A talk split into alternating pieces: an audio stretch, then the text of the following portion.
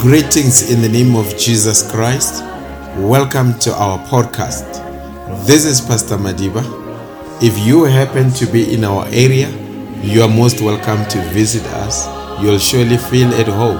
We appreciate your prayers for our ministry.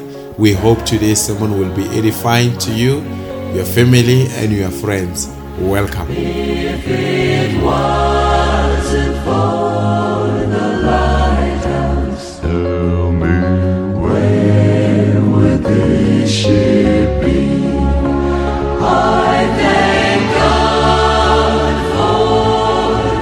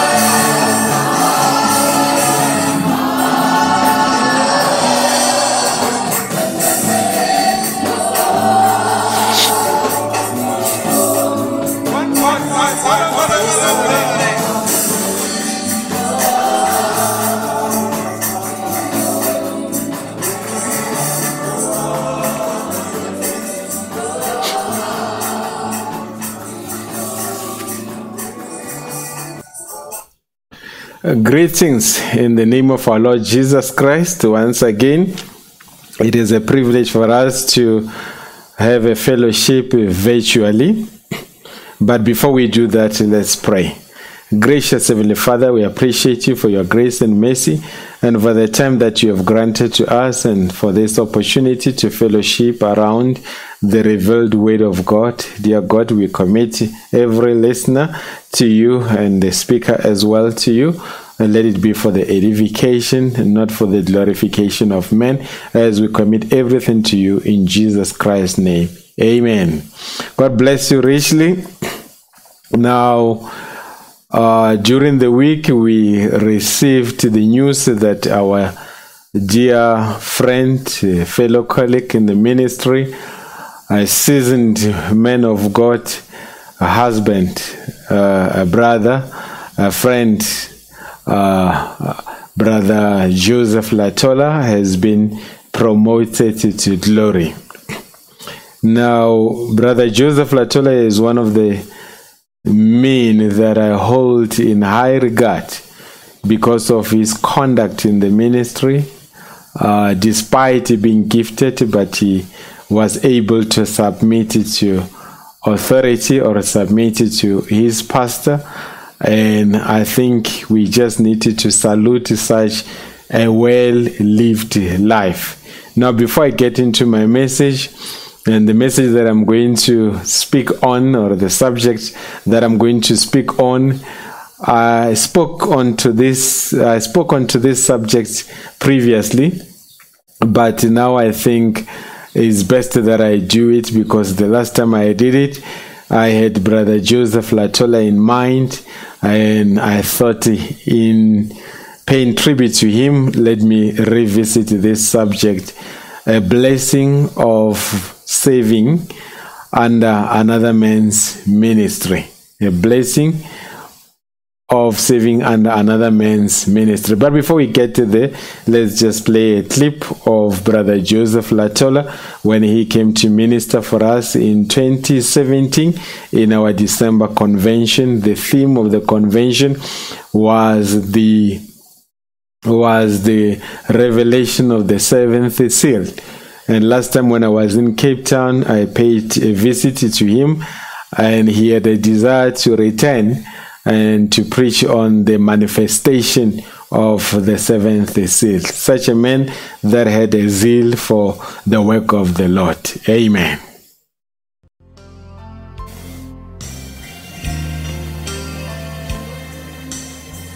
Hallelujah. Amen. An eternity. And right now, as we are seated there, we've already entered into that eternity.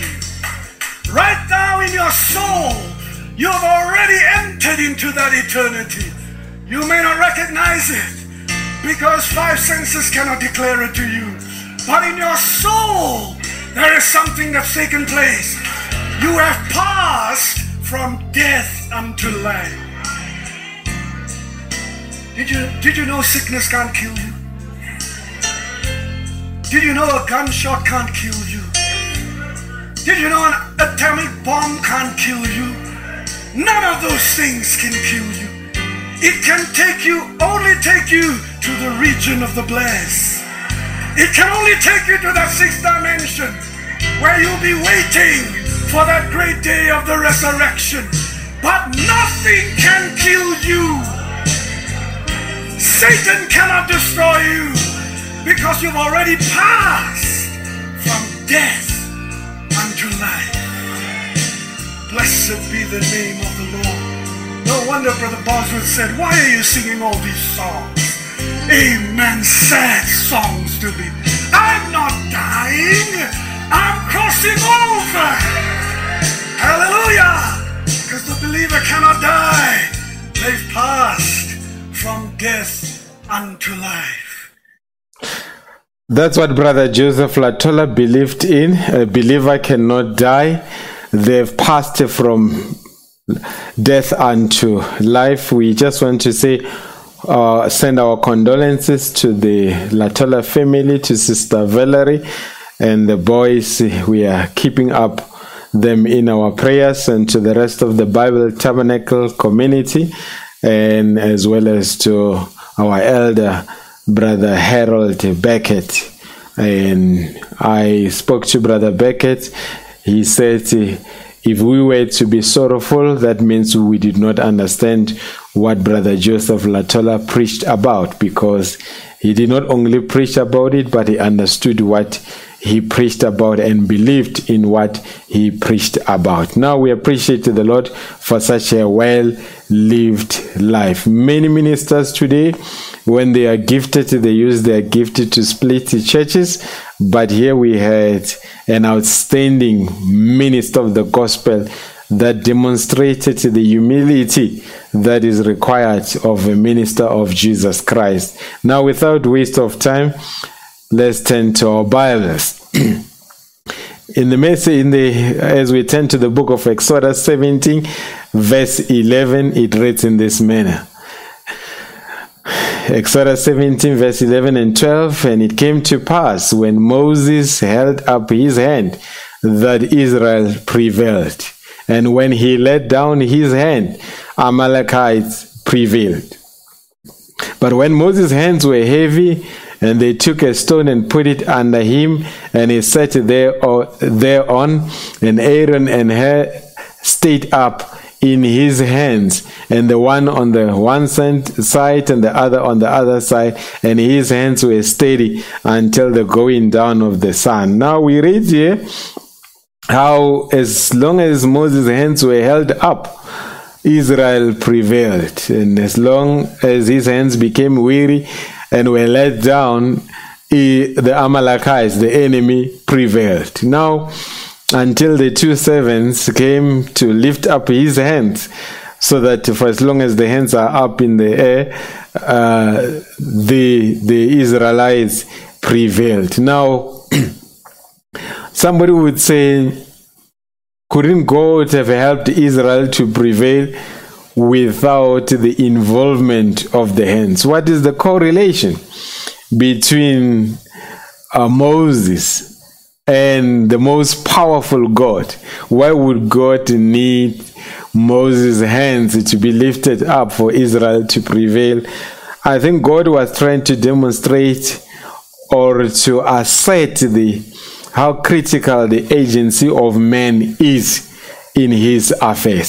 So that means Moses was the key to their victory, and the only way that God could operate was to operate through his dispensational prophet, and he wanted them to have confidence in that office. And I wonder how many times where God would allow certain things to happen and for him to intervene, he doesn't come with a storm, mighty whirlwind, but he simply uses a man as a means of intervention. Now we'll get to understand why it is in that manner. Now, in the Message, Exodus 24, verse 13, the Bible says, "And Moses rose up, and his minister Joshua, and Moses went up into the mount of God." I've always been somewhat baffled by why the Bible consistently regarded Joshua as Moses' minister rather than Joshua as God's minister. We live during a time where if we were to say to an individual, "You are so-and-so's minister," they would flatly refuse. "I'm not a minister of a man, I'm the minister of God." But the Bible kept on regarding Joshua as Moses' minister. And that is why, in the same vein, if we believe that God sent the prophet in the end time, and the same prophet of the caliber of Moses, I believe this prophet has to have ministers. We had ministers that were ministers of Paul. We have ministers of Moses, and I believe that we've got ministers of the prophet, messenger, and the end time, and we will expound on what we mean by that. But I'm speaking on a blessing of serving under another man's ministry. Now, before I get into my message, maybe just to give a background, I come from a marketing background. And in marketing, what we needed to do, or what marketers often have to do, is to be able to identify and predict trends so that they would know which products to come up with or services to come up with in order to take advantage of trends that would be dominant during whatever period that they would be predicting about. Now, in the 80s, there was one prominent marketer that had a prediction about the tail end of the 20th century, and as well as the beginning of the 21st century, where this marketer spoke about a trend that would be dominant during that time. There were quite a number of trends. One, it was, they called it, or maybe let me leave that one. Let me concentrate on the one that I want to speak about. They spoke about a trend called icon toppling. Icon toppling, it simply means that there would come an era where people will challenge established traditions, established systems, and established institutions, and we, I think, around the world you are beginning to see those trends where people are exploring the law of alternatives. That's why we live during a time when one is not satisfied with the partner, they move on to the new partner. If they're not satisfied with this church, they move to the next church. If they're not satisfied with this country, they move to the next country. So it is all in marketing cycle. It was regarded as icon toppling.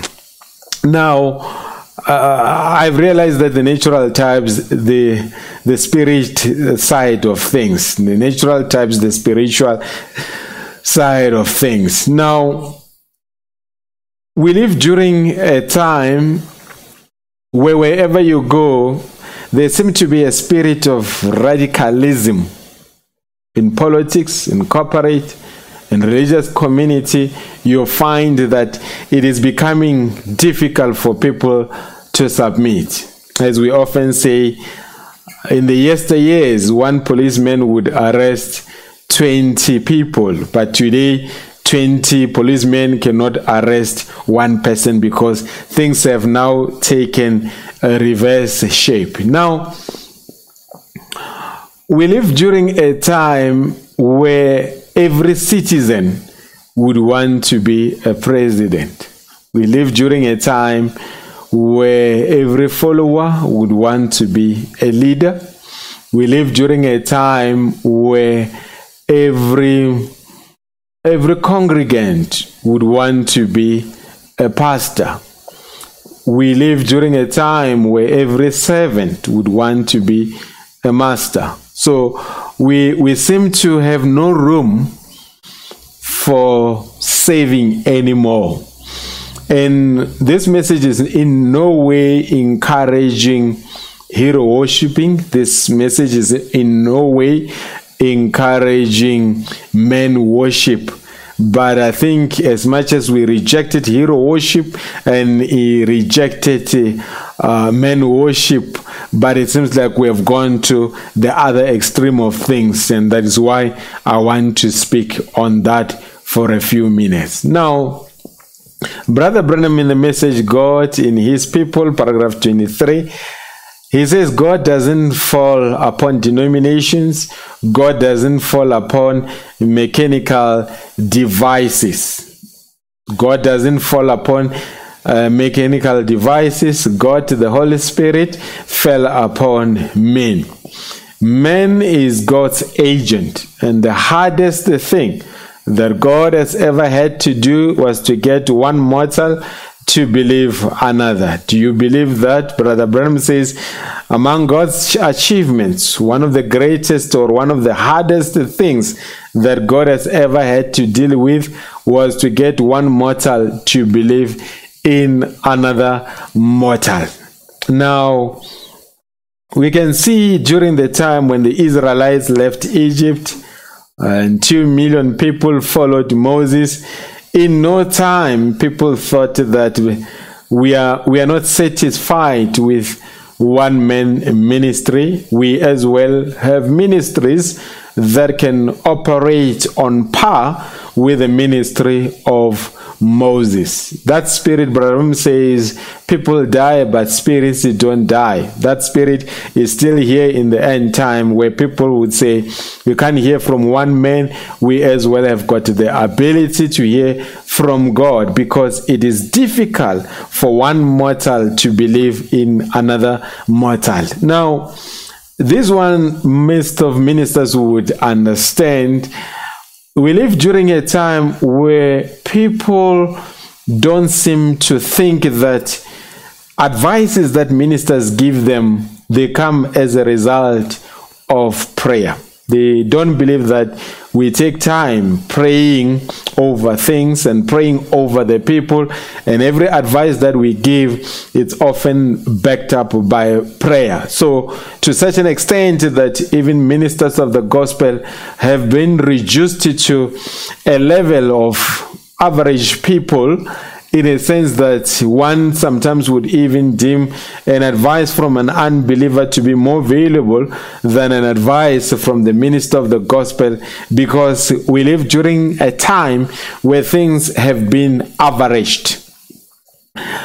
And I'm glad that God has not been averaged, and God will never be averaged. Now, Branham says the greatest, because the reason I'm speaking like that, for you to serve under another man's ministry, and Brother Joseph Latola served over 30 years under Brother Harold Beckett. And I wonder how many gifted young men today would be able to travel the world and preach in conventions and come home and sit under a pastor. It has become a rarity in the end time, something that is very rare. The number of such people has become fewer than few, in a sense that as soon as a person takes the microphone and there seems to be a good response, the next logical thing that they think is to start a church. And that's why we have chaos that we have even within the message cycles, because there is a lack of respect for authority, and there is lack of respect for ancient landmarks. We've got young men that are rising and attacking elders, undermining elders, and you wonder what kind of elders are they going to be tomorrow when we do not have elders, when our elders have long gone. So that is the challenge that we're having. You find musicians cannot serve under pastors anymore. They think they are on par with pastors. Young ones, they think that they are on par with pastors. So, as I say, there seems to be a disdain for authority, even in the message of the hour. But I like how, I think it was Brother George Martin, he has got a favorite saying, "Stick to your pastor, you will go far." It is something that young people do not want to do. Now, let me say this. Not every preacher is called to be a pastor. I'll repeat. Not every preacher is called to be a pastor. Sometimes you can be an impeccable teacher, but you may have been called to serve under a pastor. You may be one of the most effective evangelists, but it doesn't mean that you were called to be a pastor. We live during a time where people cannot be followers. And some statements are saying, if you cannot be a good follower, you cannot be a good leader. Now, I say we live during a time where everyone wants to be a pastor, either literally or by proxy. And I'll get to explain what I mean by proxy, because men of God are under such immense pressure in the end time from the very congregants that they lead. Now, Brother Branham says in the message, Why Little Bethlehem, paragraph 96, he says, leaders sometimes go through things that the congregations don't know what they are going through. I think this one you would have to refer back to a few broadcasts that I've done on underlying conditions. And I said a lot of times your pastor is there, and he may be suppressing some of the underlying conditions. And when he's taken off the scene, those things will come to the surface. Now he says, leaders sometimes go through things that the congregation don't know what they are going through. When you think of promises God has made, then why don't it come to pass? They don't tell their congregation, they don't tell the people they associate with, but there is many frustrations in the heart of a real leader. When you are a real leader, there are many frustrations. A frustration is a certain degree of annoyance a certain degree of unsettledness, a certain degree of discomfort that more can be achieved but has not yet been achieved. So that is what frustrations in the heart of a real leader are. So a lot of pastors, they know that the word of God has got such a great potential. And this frustration, sometimes they take a form of a shape. You see an individual that comes to church that has got a potential to be a great believer and have a meaningful contribution to the economy of God, but somewhat they seem not to rise above those obstacles.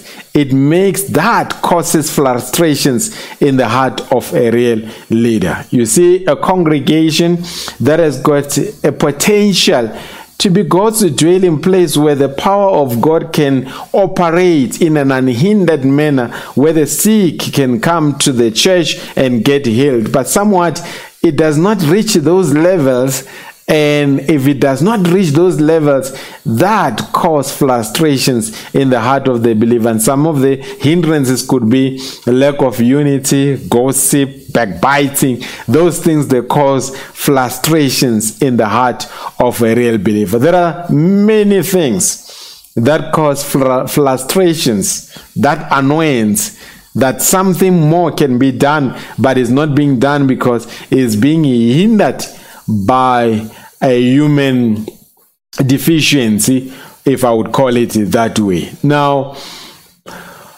that is why this year reminds me of the time when Brother Ed Byskal was with Brother Branham. I think they were in a car, and Brother Byskal had heard that Brother Branham had preached on serpent seed, and it just boggled his mind because it sounded too far-fetched that Brother Branham could say a serpent was intimate with Eve, and therefore Eve, that's how Cain came about. Now, he says he was there looking at Brother Branham, and it says in his heart he looked at him and he said, "This is the servant of God. I wish there's more that I could do to make his life easier." And I think this is one, and we know how the conversation went about, where Brother Branham was able to discern Brother Ed Byskal's thoughts. But the main thing is when Brother Byskal looked at Brother Branham and said in his heart that, "I wish that there's something that I could do to make his burden lighter, to make things easier for him." Now, I think this is one quality that made Brother Ed Byskal to be able to transcend beyond seeing miracles and to seeing the revealed word of God. Because many saw miracles, but they never went beyond to see the revealed word of God, and to be able to scripturally place Brother Branham in the scriptures. But I think this is where Brother Ed Byskal must have seen that it is a blessing to serve under this man's ministry, while other people looked at Brother Branham and saw that they can compete with him. Some wanted to, the likes of, I think it was this gentleman, his name escaped my memory, the one that preached at Brother Branham's memorial service, because he came to Brother Branham and said, "I wish I could do the same miracles that you are doing." And we know later on, the very man that preached so well at Brother Branham's funeral service, later around, he turned around and just presented something to the contrary, because to him, he viewed Brother Branham as a competitor rather than as a dispensational prophet under whom he could serve under his ministry. Now, and we want to pay tribute to people like Brother Ed Byskal that continued to serve under the ministry of Brother Branham. But that disease, it is there everywhere, where people, instead of saving under, they think they can serve on par or on the same level or above that level. And many times, if you were not called to the spot that you aspire to, many we have seen, many have destroyed themselves, many have destroyed their families. If you are not called for something and you attempt to do it, the devil will demolish you. It reminds me of a clip that I shared with the assembly, where it was two men that took a zebra costume and they walked, they pretended to be, they disguised themselves as zebras, and they were there moving around the zebras because they had a costume. They looked like a zebra, they walked like a zebra. But while they were busy enjoying being in the company of the zebras, out of nowhere the lions came. Now, when the lions came, because a real zebra has been gifted with the speed that is required to escape the lion, they leaped and really ran away. But now these two men couldn't run away. A lion, one lion was there, and with just one of its legs, it just pulled away that costume. Now, the moral of the story is, and lately there were other people with guns there, they were able to dismiss the lions. The moral of the story is, don't pretend what you are not, because when Satan mounts up a challenge against you, he is not going to mount up a challenge based on who you are. He is going to mount a challenge based on what you claim to be. If you are not called to be a pastor, stay away from the pastoral office, because you will disintegrate when this devil comes to attack you on the basis of what you claim to be. But it is a blessing to serve under another man's ministry. Now, Brother Branham says in the message why, paragraph 51, he says, I absolutely believe that every person should stand at their post of duty. And when their pastor is there preaching or evangelist or something, I think they ought to stand at their post of duty.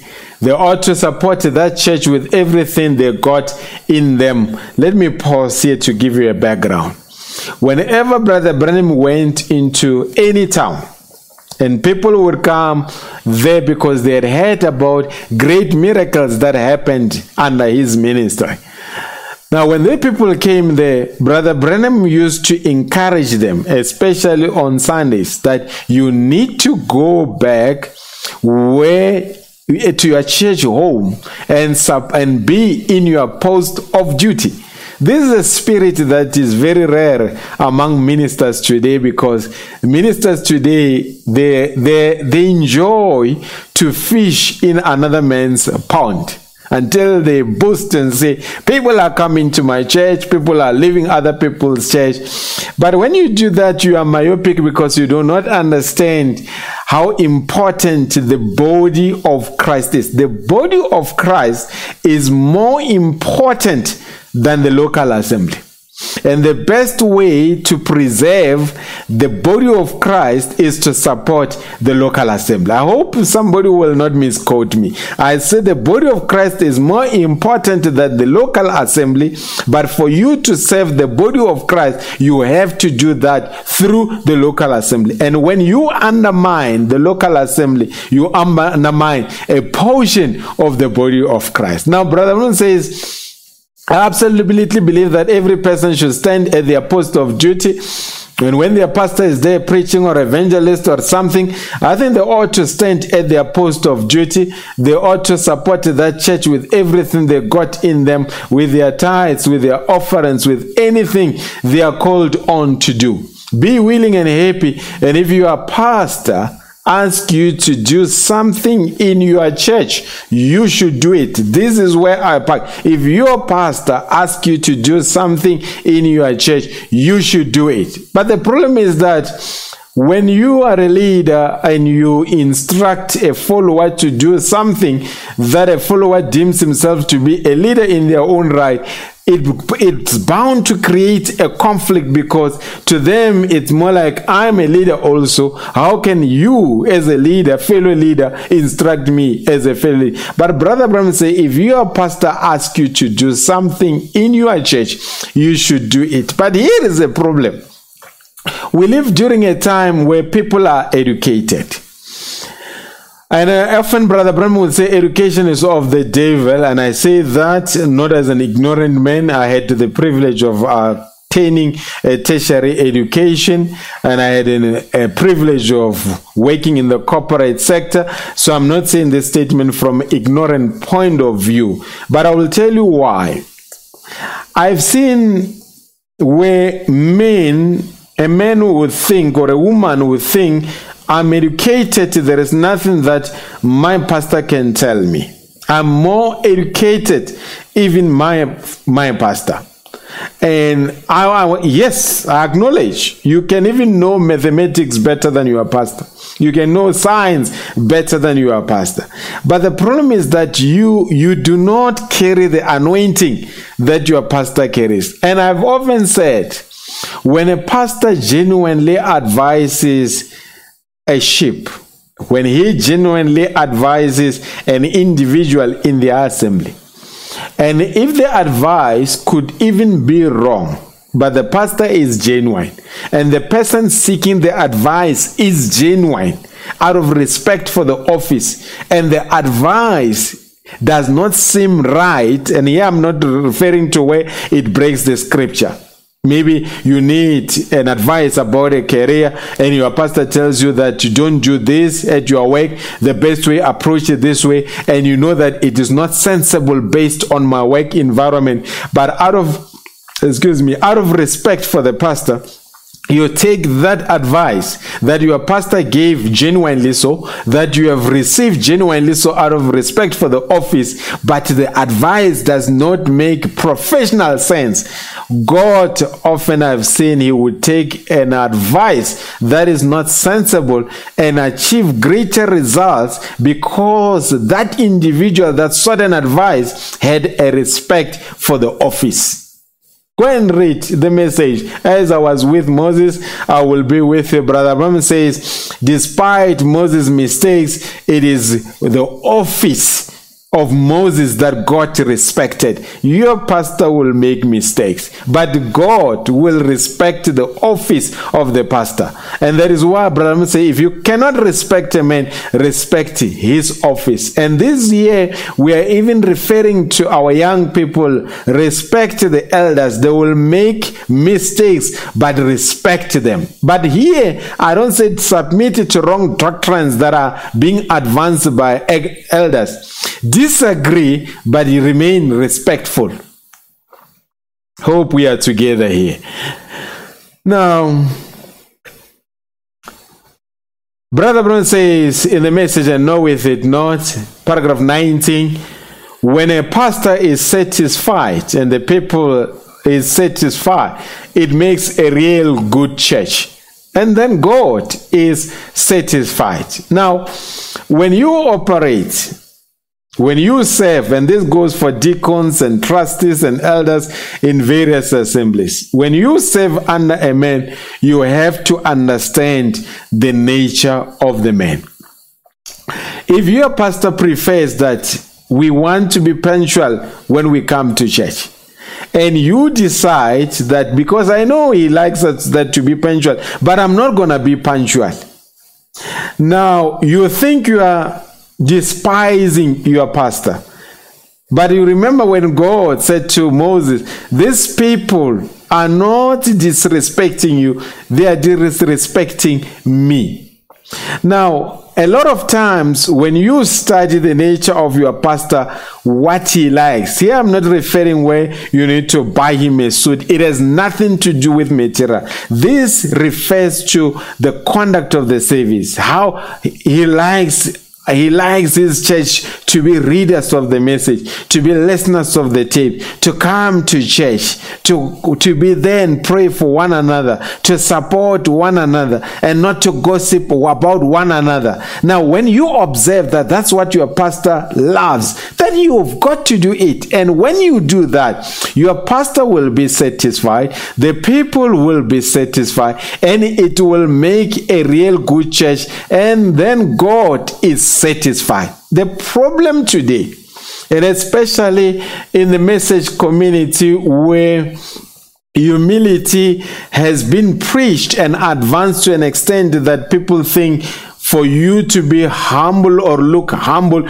you've got to be people's doormat. Most pastors are pastoring bullies. Most message pastors are being bullied by the congregants. And Brother Branham diagnosed that spirit to be a Jezebel spirit. When a church dominates the pastor, it is a Jezebel spirit that must be rejected. Now, we live during a time where people think their relevancy, it is a challenge to authority. They think that being an opposition in an assembly makes me relevant in the economy of God. But let me tell you, you're holding hot coals on your head, because everything that you will reap what you sow. Sometimes you may look at the man of God, he's very reserved, he's humble, his temperament is not confrontational. Then you take advantage, you dominate, bully him and bully the family.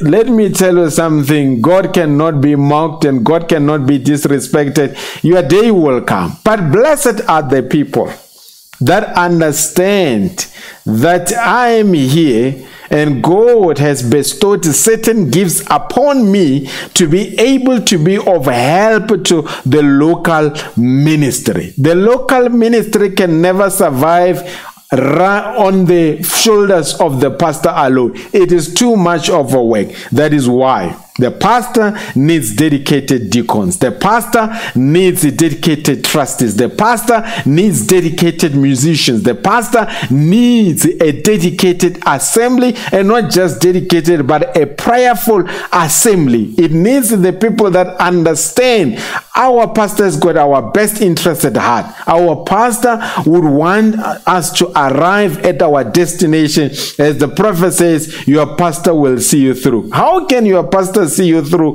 when you are always at the loggerheads and you have become an EFF in the church, for a lack of a better word or example?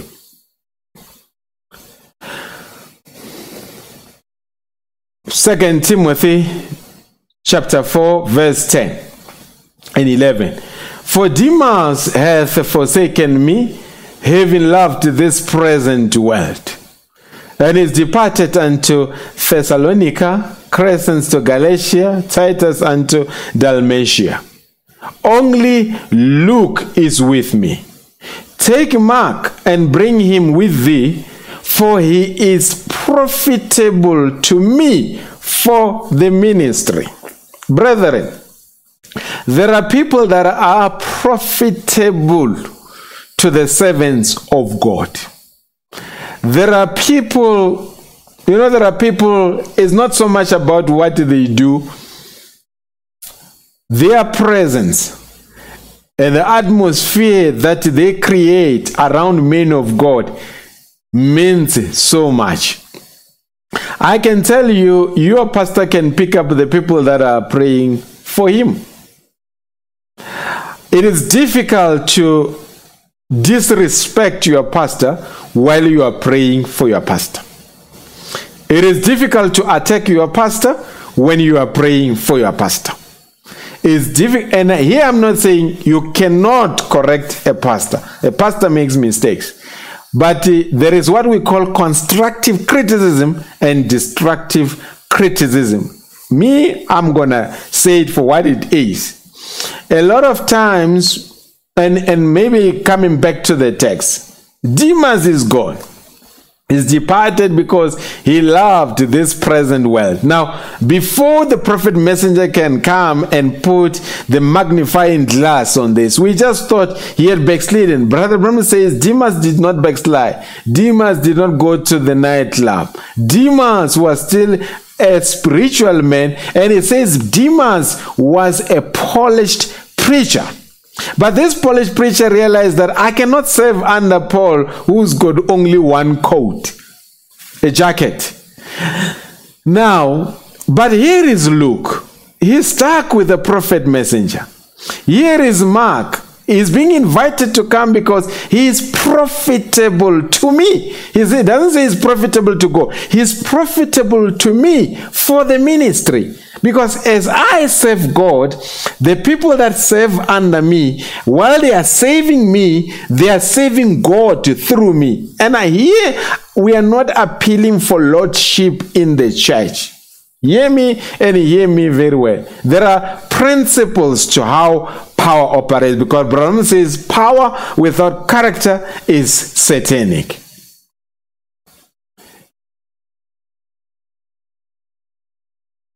Now, Brother Branham says,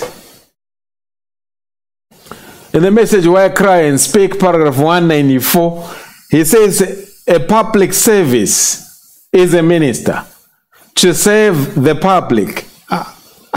I came across ministers, even in the Message, that would be very upset that you gave their number to somebody else. I mean, really. When you are a public servant, your mobile number should be available to all. There will be times that people are in distress. Must we now look for you to get a permission to give your number to a sheep that is in your territory for them to be helped? A pastor is not a chief executive of a company where you've got to set up an appointment. A pastor is public service. He is a public servant. How many times did people rock up at Brother Branham's house without appointments? Now, he says a public service is a minister to serve the public, to be the underdog. You cannot be always a superman. God prefers to use the underdog. When you are a minister of the gospel and a true minister of the gospel, you'll always be an underdog. To be the underdog, to take these knocks and brows of the public, whatever it is, stand there. And if you haven't got grace enough to smile and take it, then you ought to go back to Calvary and reconfirm your commission. That's what you're supposed to do now, brethren. When you become a minister, your pastor is going to come under attack. Your pastor is going to be criticized. But the criticism should not come internally. It should come externally, if it is especially a destructive one. The one that must come internally, it must be a constructive one, to build. We want these men to stand. Because I've seen a lot of people that will exhaust their pastor. By the time they get into trouble, he does not even have the energy to help them, because the very people have exhausted the energy of the pastor. Let's carry on. Present stage of my ministry, paragraph 49. Brother Branham says, you know Brother Baxter, and many of you remember him. He used to read. It was about Demas. He said, you know what I'm going to do, Brother Branham? When I get to heaven, the first thing I'm going to do. I said, why? He said, I'm going to walk right up and find out where Demas is. I'm going to sock him just as hard as I can. He said, he's going to turn around and say, Baxter, what would you do that for? He said, what did you leave poor little Paul when everybody forsaken him? I don't prescribe to that. I don't believe they'll have some fights up there. But I just thought about Brother Baxter saying that because he felt so sorry for Paul. Here is a tragedy. The very Brother Baxter that said he would hold Brother Demas accountable when he gets to heaven for having forsaken Paul, we know later on the likes of Brother Baxter left Brother Branham, especially when he came to the third pole ministry. That is why never attack a spirit without this spirit, because to attack a spirit without this spirit will make you a victim of the very spirit that you are trying to fight against. Now, I almost got tempted to say when I get to heaven, I would ask Brother Baxter, why did he leave Brother Branham? But I am not going to leave the prophet messenger. I am happy to serve under his ministry, and I will continue to serve under a ministry. I deem it a grand privilege to serve under Brother Branham's ministry. Brother Branham has brought the illumination of Revelation our way. He has made us to understand who God is, what he is, how he reveals himself. The message has become the light of the hour in the end time, and there is no better alternative to the message of the hour. And the ministry of William Branham will bring a rapture change, and that is why we will never leave this ministry. We are here until the atoms of our bodies change. That's the statement. Now, let's carry on. Present stage of my ministry, paragraph 55, it says, now, I imagine Demas didn't forsake him and start off to nightclubs. I don't imagine Demas did that, because Demas was a spirit-filled man. Demas was a spirit-filled man. He was a great helper. It was a blessing to have Brother Demas saving Brother Paul. I don't know what he did. Maybe he's the one that would, whenever there were meetings, he's the one that would give out tracts. Maybe he's the one that would make sure that the hall is booked. Maybe he's the one that would make sure the PA system will be there.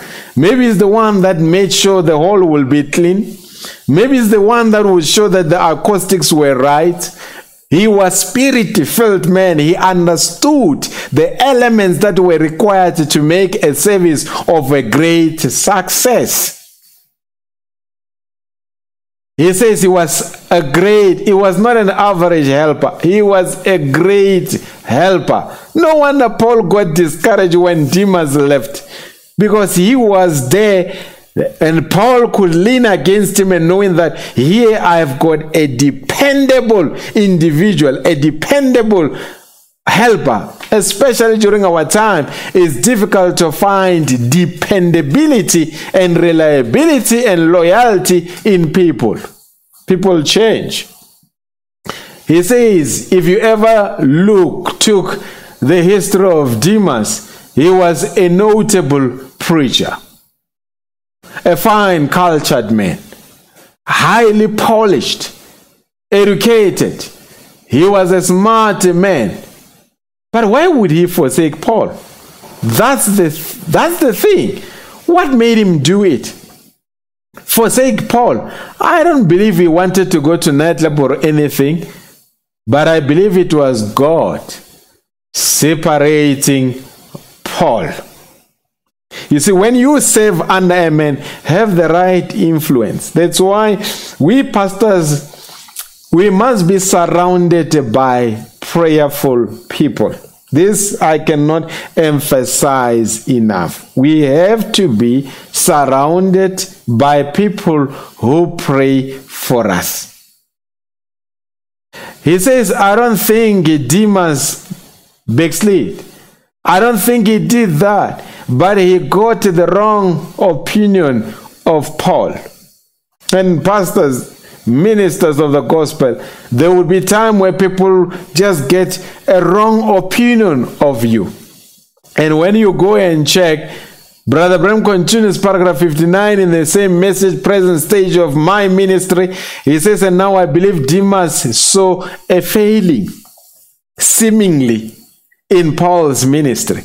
I think that he thought the old fellow was washed up before God. Now he thought that a people that would pluck their eyes out to give. So Branham says he saw a failing, seemingly.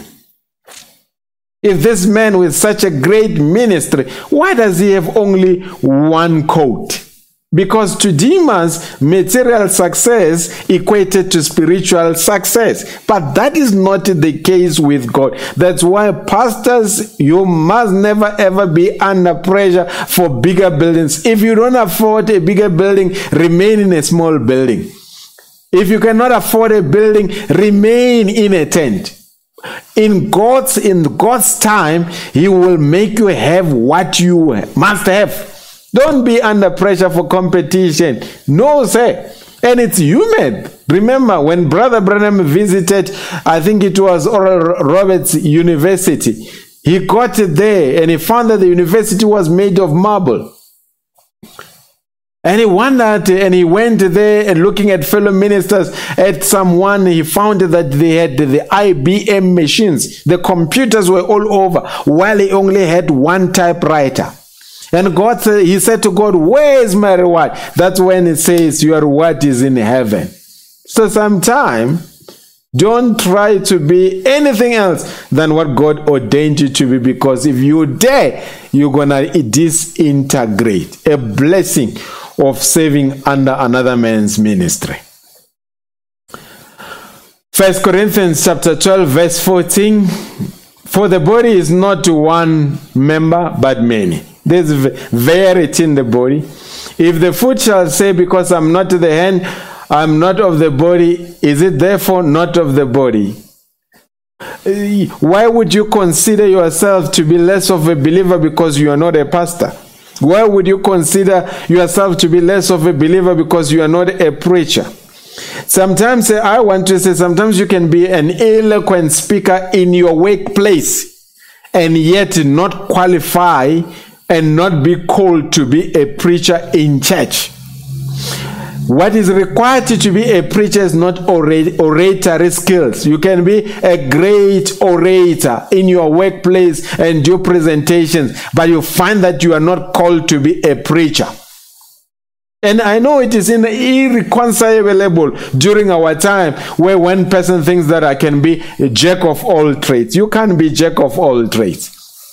And if the ear shall say, because I'm not the eye and I'm not the body, is it therefore not of the body? If the whole body were an eye, where were the hearing? If the whole were hearing, where were the smelling? If all we're going to be pastors, where will the laity be?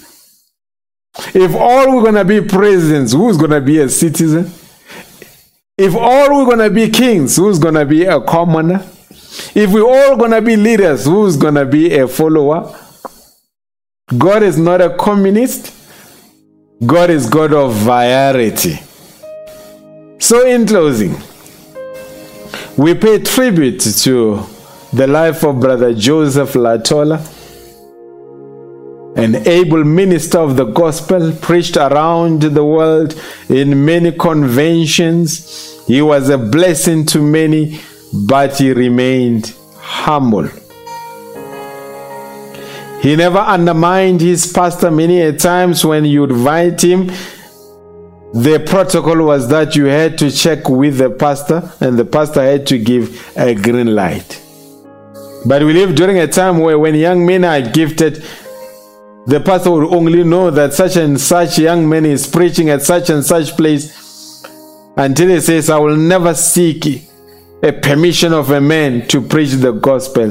Young men, you are doing God a service without it being His will.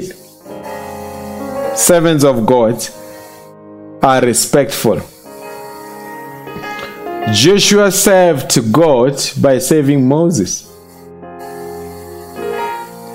The mighty gentle warrior served God by saving David.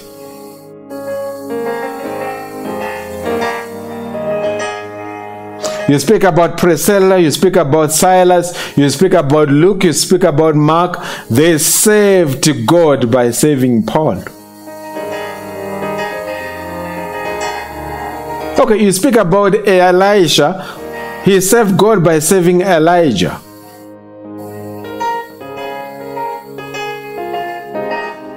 In the end time, we have seen a cloud of witnesses, the likes of Brother Ed Byskal, Brother Neville, and many that were around Brother Branham and stuck with him even when he moved to the third pole. They served God by saving the messenger. Now, in your church,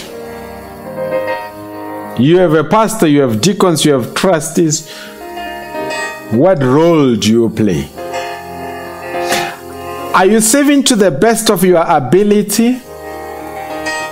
Are you giving God the best of your time, the best of your talents, or the best of your resources? Or God is a beneficiary of your leftovers? I can pray because I've got time left after I've done whatever I was doing. I can go to church because I'm not busy. I can serve in church because I'm happy. And when I'm not happy, I cannot serve. My saving here is conditional. You see, we can mislead people, but we cannot mislead God. God is the God of the heart. He knows if our service comes from the heart. He knows if our saving comes from the heart. He knows if my pastoring comes from the heart, or is it just for financial gain, or for recognition, or for popularity. The Lord God knows those things. I can fool people, but I cannot fool God. In a time where servant leadership is lacking, are you a servant? Can you serve? Not saving because you expect 1, 2, 3. Saving without a motive. I serve because I love saving. It is in my nature. It is in my DNA to serve. Are you the kind of person that can say that? No, I serve because I'm a deacon. What if they remove you being a deacon? Are you still going to serve? I serve because I'm a song leader. What if they remove you? Do you know there are some people, if they were to be removed in their positions, in their assemblies, they would never go back to that church. They are there because they are holding on to a particular position. And that is not genuine saving. That's manipulation. It's saving that has got an underhand. But let us deem it a grand privilege to serve under another man's ministry. You grow, you learn. I'm a pastor, I've got elders that I would want to believe that to a certain extent I serve under them, in a sense that I would solicit their advices on certain matters. I don't undermine them. I respect them. If I need an advice, I know which elders to call. And they are always readily available because no man is an island. As we bow our heads, gracious Heavenly Father, we appreciate you for the time that you have granted to us. And we appreciate you, dear God, for the ministry in the end time. While everybody refuses a one-man ministry, we accept the one-man ministry. Malachi 4, 5 and 6, Luke 17:30, Revelation 10, verse 7. We are happy to serve under the ministry of the prophet messenger. We know the like of Korah and Dathan did not want, but we are happy like Joshua and Caleb. God bless this broadcast and whoever may listen to it. We appreciate you, Lord.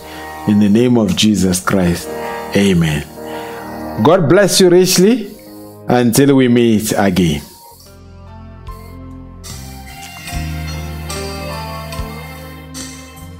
Hallelujah. Amen. And eternally. And right now, as we are seated there, We've already entered into that eternity. Right now in your soul, you've already entered into that eternity.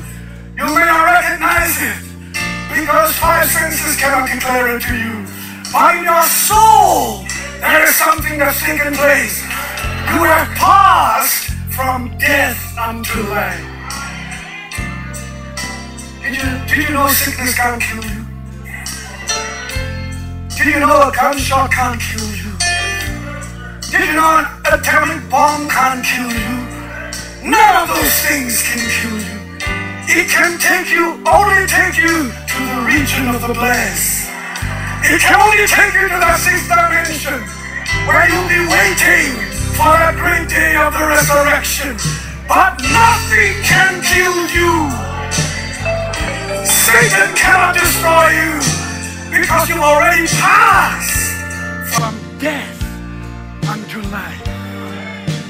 Blessed be the name of the Lord. No wonder Brother Bosworth said, why are you singing all these songs? Amen, sad songs to me. I'm not dying. I'm crossing over. Hallelujah. Because the believer cannot die. They've passed from death unto life. Amen.